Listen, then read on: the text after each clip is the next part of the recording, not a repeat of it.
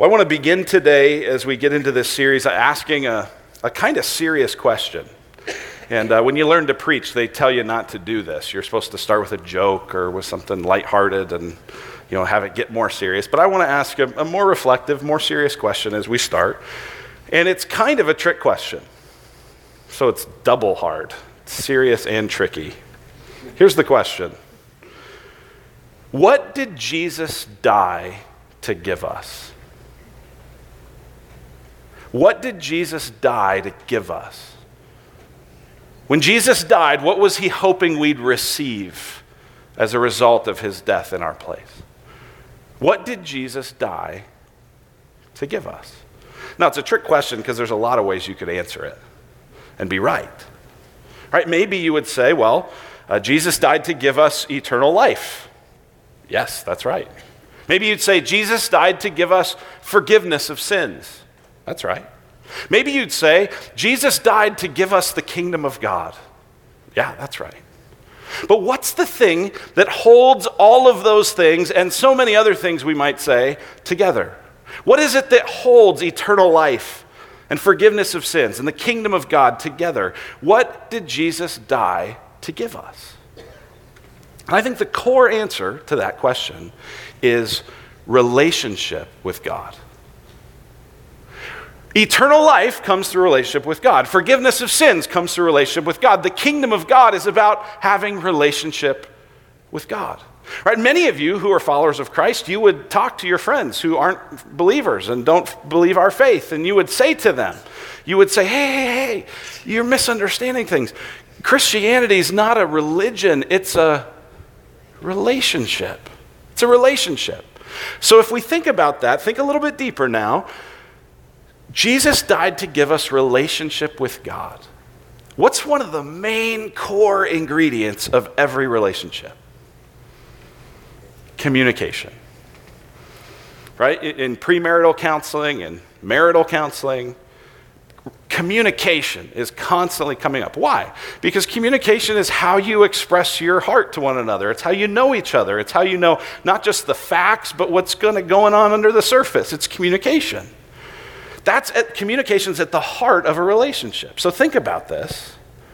If communication is at the heart of a relationship, and if Jesus died to give us relationship with God, then in a very real sense, Jesus died to give us prayer. If the way we experience relationship with God is by hearing His Word, Him communicating to us, and speaking back to Him in prayer, then Jesus died to give us prayer. Now, that whole, that, that idea, that, that reality has transformed the way I've been thinking about prayer over at least the last year. Uh, and, and I still drift into other ways of thinking about prayer that aren't as helpful, but that way of thinking about prayer has helped me so much because I have often thought about prayer as a duty, prayer as a responsibility, right? I, I, ought to do this. I'm supposed to pray, right? The Bible says pray without ceasing. And, and when you pray, pray like this. And I'm supposed to pray, right? I'm supposed to do it. In order to be a good boy, I need to pray. Or I've often thought of prayer as a tool in order to be useful right? In order to get things done, in order to become a kind of leader, in order to have God do the things we want Him to do, I need to use the tool of prayer. Now, get this prayer is a responsibility and prayer is a tool. But at its core, what, what now motivates my prayer is to realize Jesus died to give me this. I can have relationship with God, communication with God, anytime, any place I don't have to go to a priest. I don't have to go to a particular building. I don't have to face a particular direction. I have access to relationship with God all the time because that's what Jesus gave me. That's what prayer is. Now, that paradigm shift, I think, moves prayer from being something you feel guilty about or something I ought to do more of to something that all of a sudden I now want to do. And so, what we're going to do this summer is is learn to pray. Now, my assumption, just headed into this series on the Psalms, on learning to pray, is that there are at least five kinds of people in this room. Okay, so you can figure out which kind of person, which one you, you, which category you fit in. First kind of person here are those of you who have no interest in prayer. You, especially if what, I, what it is, is relationship with God, communication with God, uh, listening to and talking to God. You go, I'm, I'm not really interested in that. Uh, I don't, I don't know if I want much to do with that. And so if you're here and that's your sense, we're thrilled you're here. And thank you for being honest about that. Uh, we're, we're delighted you'd be here. I hope you'll come back. I hope that as we talk today, and if you come back in coming weeks, that there might be something where you go, you know what, maybe there is something to have a relationship with God. Maybe I do want it. But for now, that's okay. You can listen in, but we're glad you're here. Second, there are those of you who've never been taught to pray. You want to pray, you feel like you ought to pray, but you've never been taught. Or maybe what you were taught was just like, now I lay me down to sleep. I pray the Lord my soul to keep right. And that's the only thing you've ever known of prayer. Or, or maybe you know the Lord's Prayer. Maybe you know the Rosary. Maybe you know some sort of memorized prayers. But, but you hear people talk to God and you kind of look up to go, did they have that written down? Oh, no, they're just talking. How do they do that? How'd that happen? Sometimes maybe you hear people pray and you feel like you're listening to a foreign language. Right? Maybe sometimes it's because they their voice changes. Oh dear Lord, right? And you go, oh, I am I supposed to, how am I supposed to talk? What am I supposed to do? Or, or you hear them say just like a hundred times in their prayer. Lord, we just ask that you do this. Lord, we just are so thankful that you're here today. And Lord, we just, we just, we just, we just. And you're like, just? it seems like a lot of things you're just asking for, right? And, and you're just, you start listening in. You're like, I don't know the code. I don't know the language. I've never been taught. What do I do? Hopefully, this series will help you learn to pray and, and learn that there's not a particular posture and there's not a particular tone of voice. You can just talk to the Lord like you talk to anybody. Here's a third kind of person here those of you who have weak prayer muscles. Your prayer muscles are weak. You know the value of prayer. You've been taught how to do it, but your, your muscles are weak. And maybe it's just that the, these prayer muscles are out of shape right? You've exercised them too infrequently, right? Sometimes uh, you'll go through a season of life, you know, maybe a few weeks where you're really sick and you can't work out, maybe a decade where you just take a break from exercise, or whatever it is, right? And you go, I'm going to get back into it, and I'm going to exercise, and I'm going to lift weights, and right? And you get up to the top of the stairs on the way to the gym, and you're like, that was good. I'll do it again tomorrow, right? And or you lift, and it just feels like I can't move any muscle in my body, and you just sort of walk around like this because you're just not in shape. You're in physical shape. Same thing with prayer. I've had times in my life where uh, someone has said, Hey, we're going to spend the next hour and we're going to pray. And I think, what am I going to do for the other 59 minutes? All right, because you can just be out of shape because you just, like the idea of really spending extended periods of time communicating with God is like, I don't even think I'd know how to do that. My stamina runs out real fast. Or maybe you have weak prayer muscles because you've only exercised one part of prayer. Right? This is like the guy who like every day is arm and chest day, right? And he just has little twigs, but is, you know, he's just this humongous hulking figure, and you're like, mix in a leg day, man, right? and some of you, this is how prayer is, right? You're, you're, you have mealtime prayer cold. You have, Lord, I'm headed into this meeting and it's going to be really hard. Help me. You got that one cold right? But your prayer has been so limited to just a few narrow things, and you're really strong there. But when you think about how do I confess sin? How do I praise God? How do I give thanks? How do I intercede? I mean, how, right? you have just all these other muscles that, that just aren't very strong, they're underdeveloped. Fourth, there's those of you who pray, but don't really pray. And here's what I mean I've talked to people who who they'll say, "Oh, I pray all the time. I pray in the car. I pray while I brush my teeth. I pray in the shower. I, you know, I just I can pray to God anytime I want."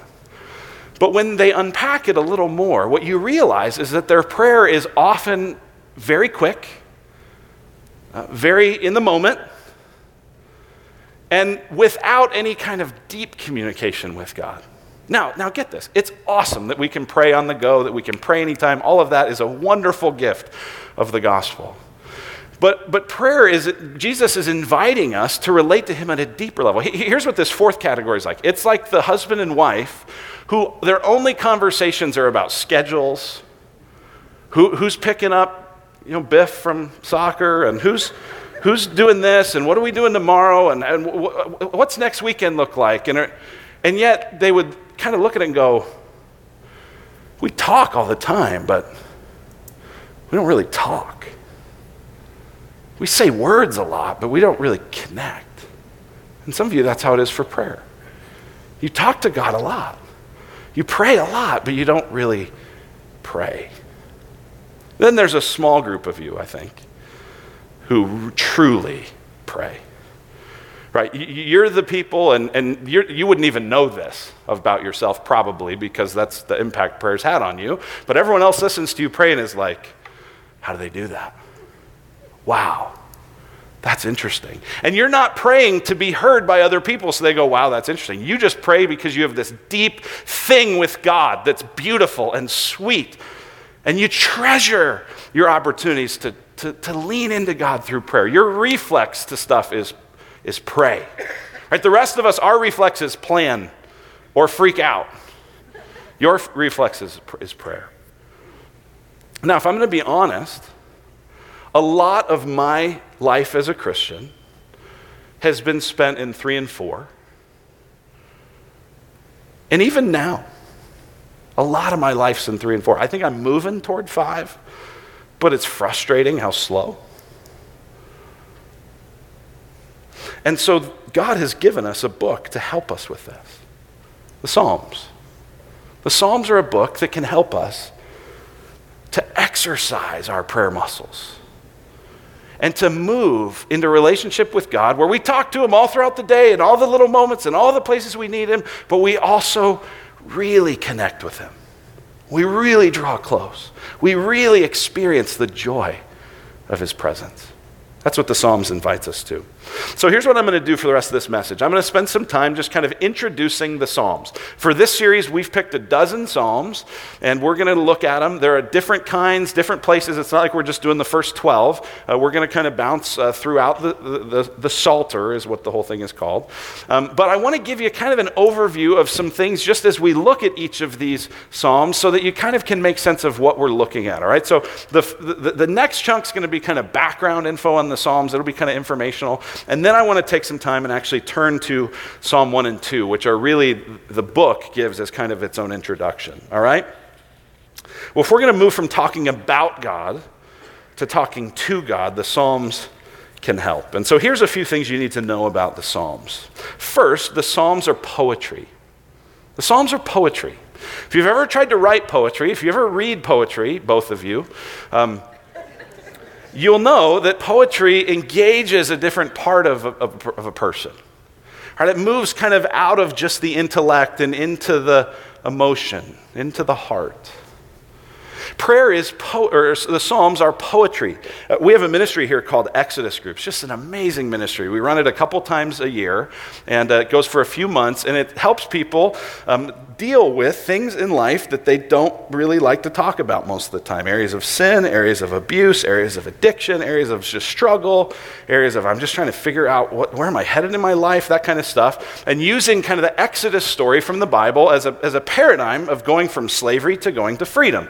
And one of the exercises that everyone who does Exodus groups has to do is to write a psalm.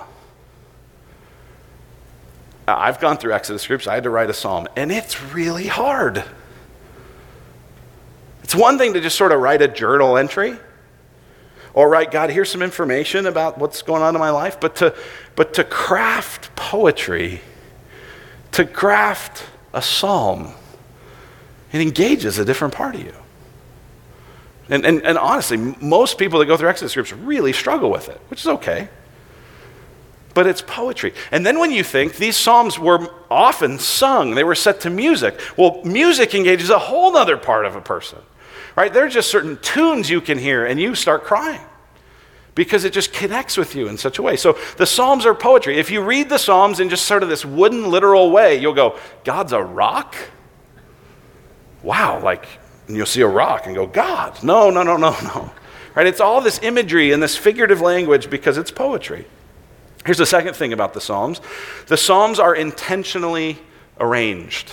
Intentionally arranged. There's a phenomenal video. We put it on Facebook. We emailed it out to you from the Bible Project. It's eight minutes long, and it describes the structure and the arrangement of this book. And basically, what you see is that the Psalms are written by many different authors over hundreds of years, but there was a certain point at which they were all compiled and organized together. All right, the people had been brought, just to kind of recap the Old Testament, uh, the people of Israel were in slavery in Egypt.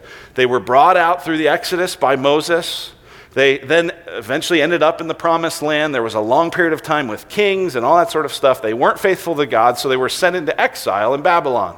After 70 years, they were brought back. And it's when they're back in the land that somebody, uh, most scholars think it was probably Ezra, took all these Psalms that had been written. And he didn't just go, Well, I got this one first, so we'll put it first. And I got this one last, so I'll put it last. He took all these Psalms and he organized them with a very intentional structure.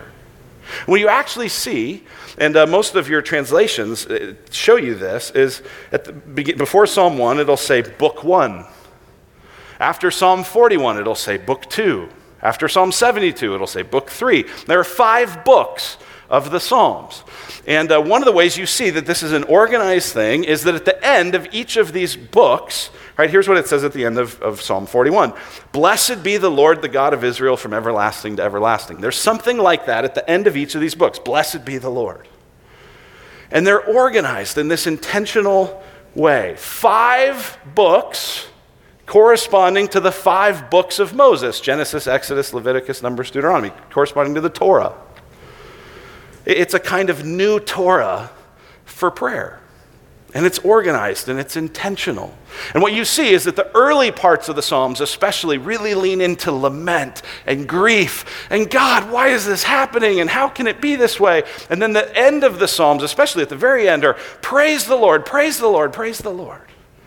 Right? There's a, there's a, a kind of story, in a sense.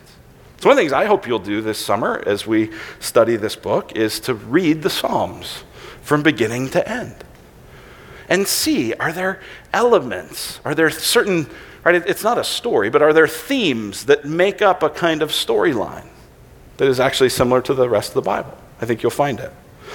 Here's the third thing about the Psalms the Psalms are true to the full human experience. The Psalms are true to the full human experience. In the Psalms, you find unbridled joy, bitter complaint, thoughtful arguments, heartfelt requests, billowing despair, and resolute trust. You find all of that there. It's not just this one narrow muscle of the human experience, and that's the only thing we talk about is praise the Lord, praise the Lord, praise the Lord. No, it talks about all kinds of stuff, right? And, and scholars have broken the Psalms down into various genres. There's Psalms of lament, and there's Psalms of thanksgiving, and there's royal Psalms, and there's Psalms of trust, and there's all these different kinds of categories. And yet, what you see when you read them is that all of these things kind of, in a sense, blend together, but maybe in one bigger Psalm, one is just a little bit bigger than the other. So I think about it like country music. I love country music yeah, especially in the summer. Summer country music's just awesome, right? And, but, but pretty much, there's three categories of, of country songs, right? There's songs about the girl you're in love with, there's songs about your truck, and there's songs about headed out to the water in your truck to be with the girl you love, right? I mean, it's pretty much these are the big buckets. Now, every song has all three of those, but some just more than others. It's the same thing with the Psalms. There's this wide experience of all these human emotions that go into it. And so this leads us to the fourth thing about the Psalms you got to see is that the Psalms are scandalously honest. The Psalms are scandalously honest. When I say honest, I don't mean like, did you steal the cookies? Honest. Or does your Facebook profile look like your real life? Honest. Those are important questions. But the Psalms invite us to a kind of honesty that's like the how are you doing? Really? Honesty. And they invite you to be honest about it. And especially to be honest about it with God.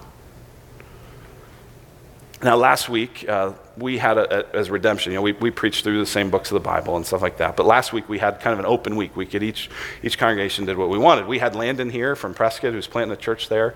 At Redemption Scottsdale, Sean Mortensen is the lead pastor there. He decided to do an introduction to the Psalms. And uh, Sean and his wife Sharon have been through a really devastating miscarriage in the last few months. And um, he introduced his series in the Psalms, and he called the message an invitation to honesty. And it was an amazing message. I went online and listened to it. I would encourage all of you to go listen to it. It's so, so, so good. And there was a part of it that I just thought, that is so good that I, I listened to it and I just sort of transcribed as he was saying it. Here's what Sean said in that sermon. He said, Is the church a place where people can say, I'm not okay, and work through it? We say that we value honesty, but we like it better if the wrestling a person is doing is something that happened in the past. And people are now sharing honestly about something that is resolved. Present tense honesty can be a little bit messy, and we don't tend to like that very much. We say we value honesty, but really only as long as it's filtered and sanitized and inspirational in some way, which is hardly honesty at all. Sometimes honesty has rough edges and even bad words. We say that we value honesty, but not if it touches on subjects that make us uncomfortable. We say that we value honesty, but only if it can be immediately spun for the positive. And we're often ready with platitudes to do the spinning for people. It just means God has something better for you, we tell the person suffering loss. The church has too often created a narrow spectrum of acceptable expression on acceptable topics. We've largely removed any oxygen for things like doubt or waiting or wrestling or lament or mystery or even unfiltered, unhinged praise. We want our songs to be positive and encouraging, and we want certainty in our dogmas, and we want action steps in our sermons, and we want God is so good on the smiling lips of every person we see at church on Sunday morning. But the truth is that the Psalms expose our folly. The Psalms critique our narrowing of acceptable expression. Something in the Psalms, sometimes in the Psalms, we find expressions that make us want to say, shh, you can't say that in church. But here we have it in the Psalms.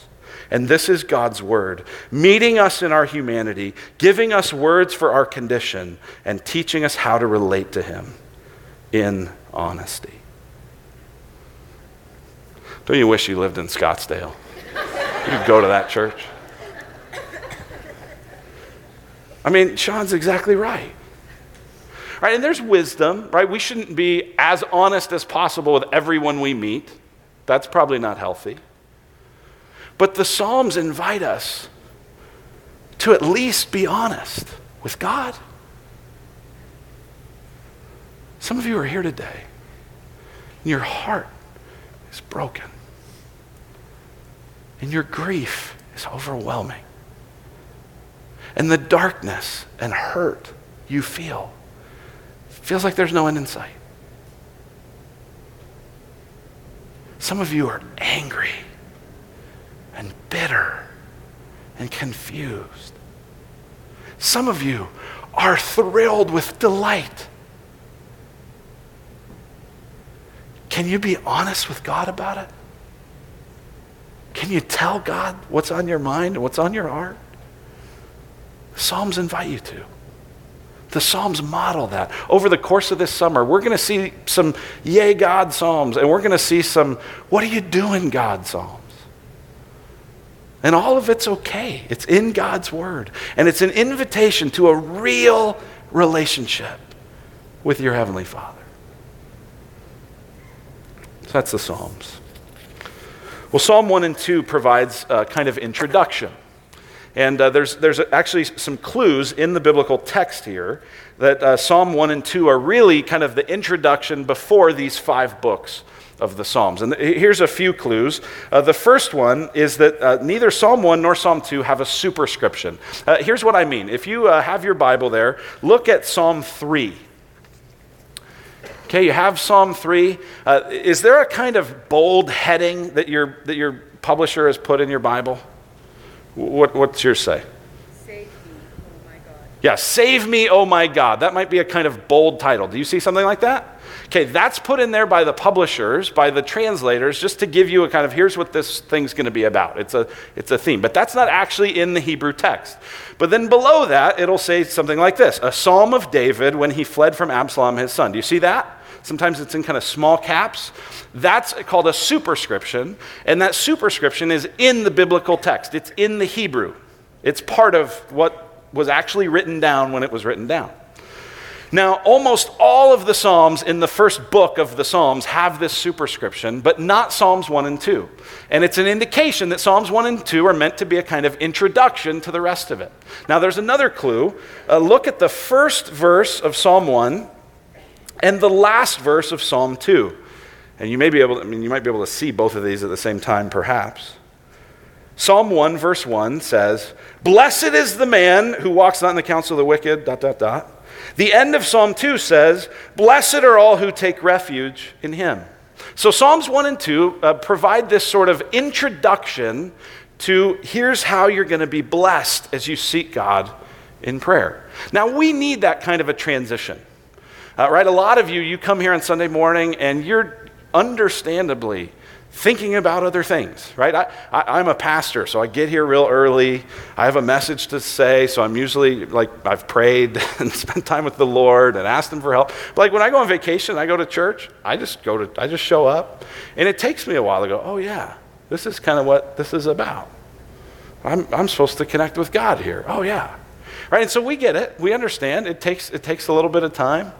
We usually don't go real serious right at the very beginning of the service for that reason, because you need some transition. And Psalm 1 and 2 provide that kind of transition. Here, here's what Eugene Peterson says. He, he wrote a book uh, that I read last year on sabbaticals. I was just for my own sake studying the Psalms. It's called Answering God The Psalms as a Tool for Prayer. In that book, here's what he says about this. He says, The non praying world is a pushing, shoving, demanding world. Voices within and without harass, insisting that we look at this picture, read this headline, listen to this appeal, feel this guilt, touch this charm.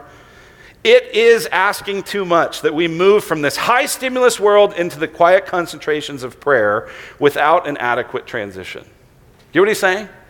Right? Your, your life and the world is go, go, go, go, go, go, go, on, on, on, on, on, high stimulus, and then you're supposed to go into deep contemplation and quiet reflection of prayer. You can't just go into that you need a transition. So, Psalms 1 and 2 provide that transition. They provide this introduction. Hey, before you pray, there's some things you got to see. That's what it's saying in Psalm 1 and 2. So, that's why we're looking at these together. And, and here, here's the deal there are two things that Psalm 1 and 2 show us that we need to see before we pray. All right, so let's look at the first psalm. Look at Psalm 1. And here's what we see. Here's what we need to see in Psalm 1 it's kind of the theme of the psalm is blessed is he who gives attention to the Torah. Look at a tree. What do you need to see? You need to see a tree. That'll make more sense here in just a moment. Why? Because blessed is he who gives attention to the Torah. That'll make more sense as we go here. Look at verse 1. It says, Blessed is the man who walks not in the counsel of the wicked, nor stands in the way of sinners, nor sits in the seat of scoffers. Three descriptions of someone that's living for himself, that isn't interested in God. And the psalmist says, hey, you're not going to be blessed if you're going to live a life for yourself. But here's the one who's blessed, verse 2 But his delight is in the law of the Lord, and on his law he meditates day and night. This word law is the word Torah. The word Torah means instruction, it means teaching. And actually, the Torah became known as the, the first five books of the Bible Genesis, Exodus, Leviticus, Numbers, Deuteronomy became known as the Torah. Blessed is he whose delight is in the instruction of God, in the teaching of God, in the Torah of God. And on his law, he meditates day and night. Now, what image pops in your head when you hear the word meditate? Hmm. right? Something like that? That's not the biblical idea of meditation, right? That's Eastern meditation, and you get quiet and you try to empty your mind of any thinking. Biblical meditation, the word literally means to moan or to growl or to mutter Right? That, that, that's what it is. It's not emptying your mind, it's filling your mind and, sorry, got out of control. It's filling your mind and, and, and chewing on it and mm, right? This is fascinating. This same Hebrew word, meditate, is used in Isaiah 34 to describe a lion over its prey. Ooh, this is going to be good, right? That's how, right? In the same way that a lion, ooh, yeah, over its prey, that's how a blessed person is over God's word. Oh, yeah. Ooh, I love this. Oh, I want more. Oh, yes. Ooh, give me some. Right? This is like this is like going to eat at a good restaurant with Matthew Brazelton, right? and he just Simmons, and he hits you, and it's like, what, what? This soup is so good, right? And it's like, right? That's that's that's this person. If you've never done it, take him out and buy him soup. You'll, he'll, you've won a friend for life. That's how we're to be with the scriptures. That's how we're to be with God's word. Think about this for a second. Are you able to go, oh, I love God's word, it's so good? The reality is, for a lot of us, we're not. And some of us, we know better.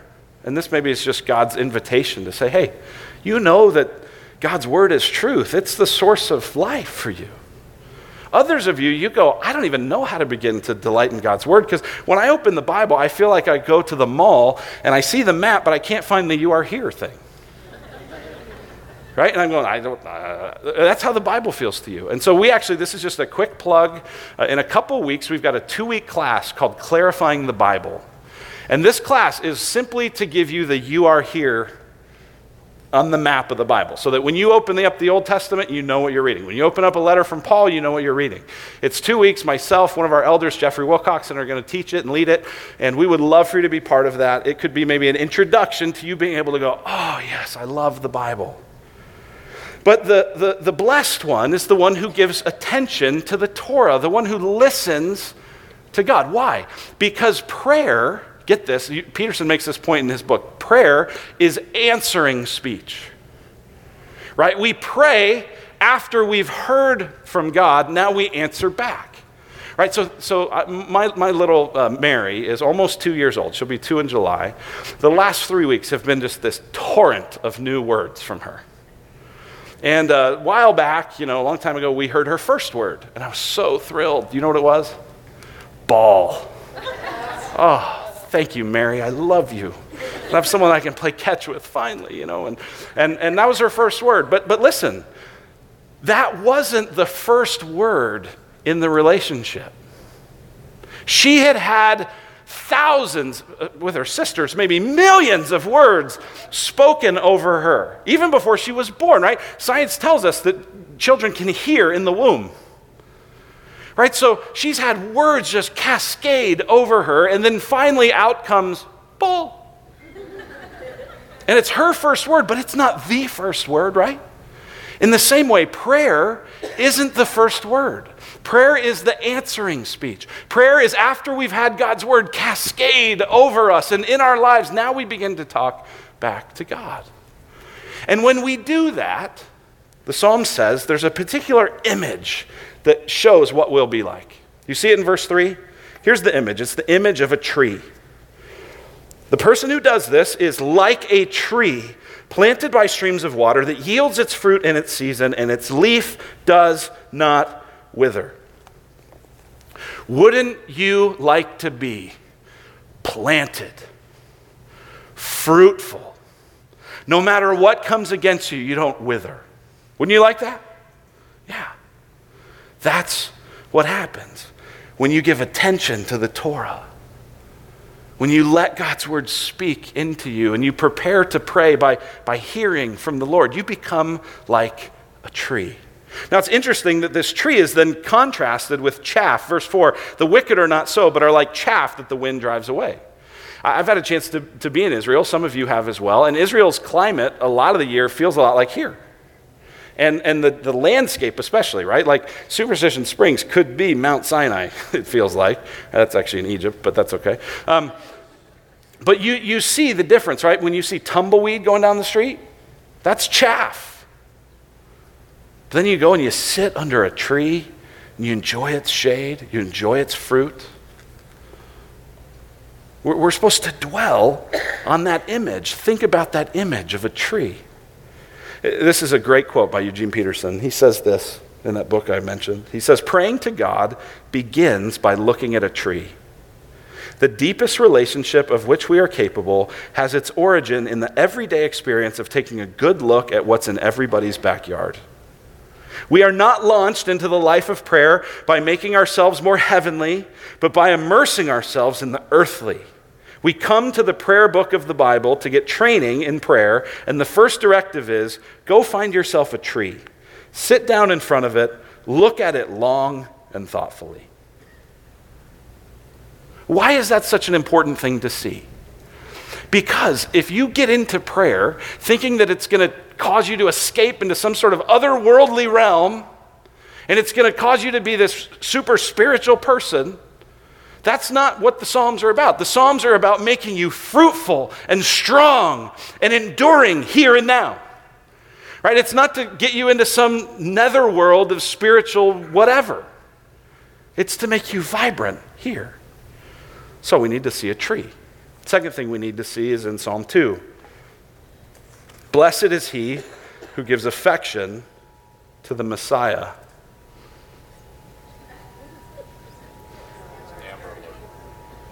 Amber Alert, and every person's phone in unison went nuts.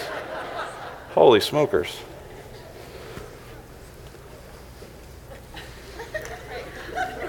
You must have texted Amber Alert to 77977 and you all got it. Are we good? All right. That was weird. Jeez. All right, carry on. So, Psalm 2 tells us, Blessed is he who gives affection to the Messiah. Psalm 1 said, Blessed is he who gives attention to the Torah. Now, Psalm 2, Blessed is he who gives affection to the Messiah. And the image here is to look at the king.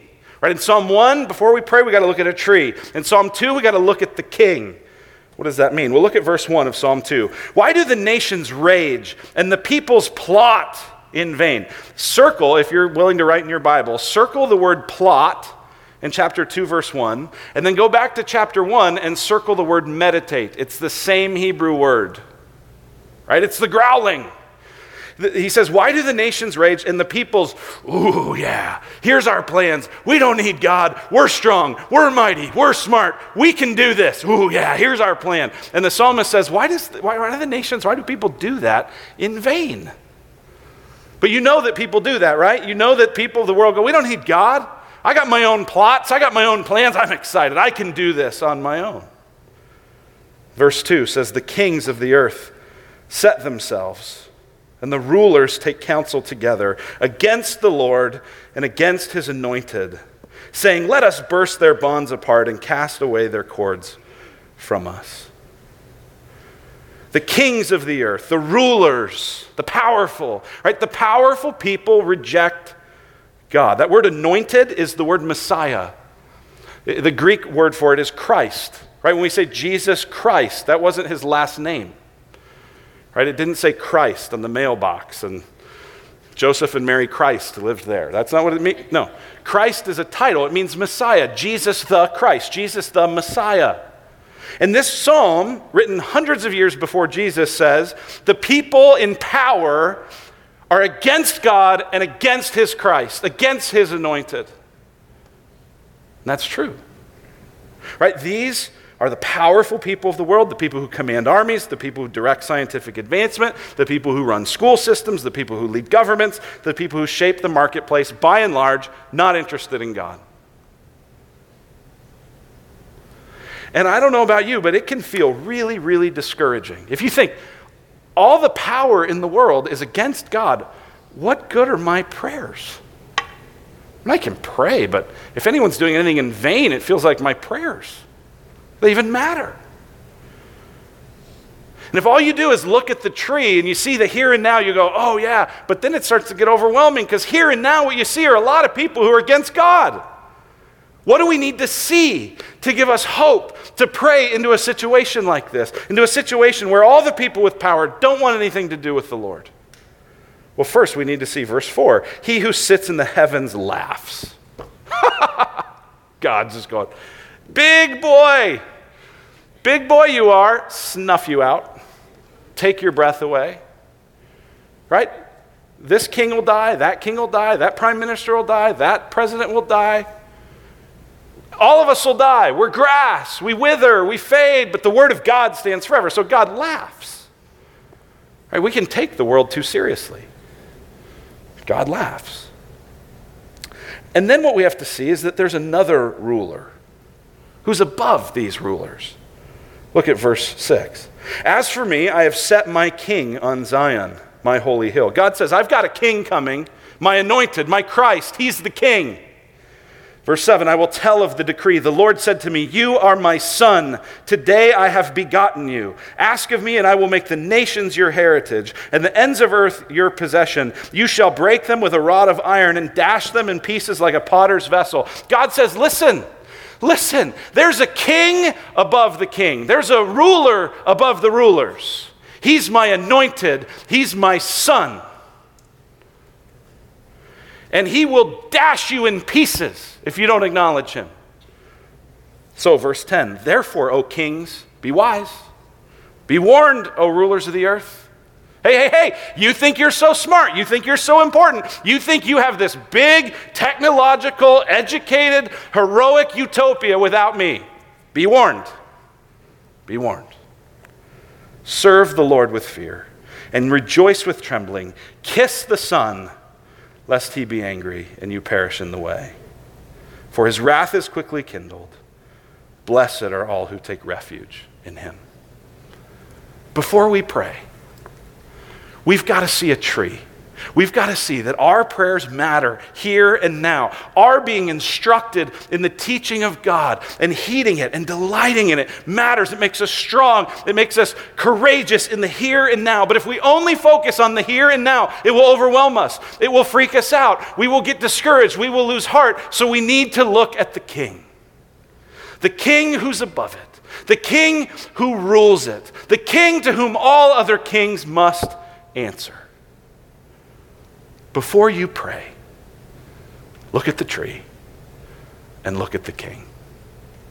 Let's pray together.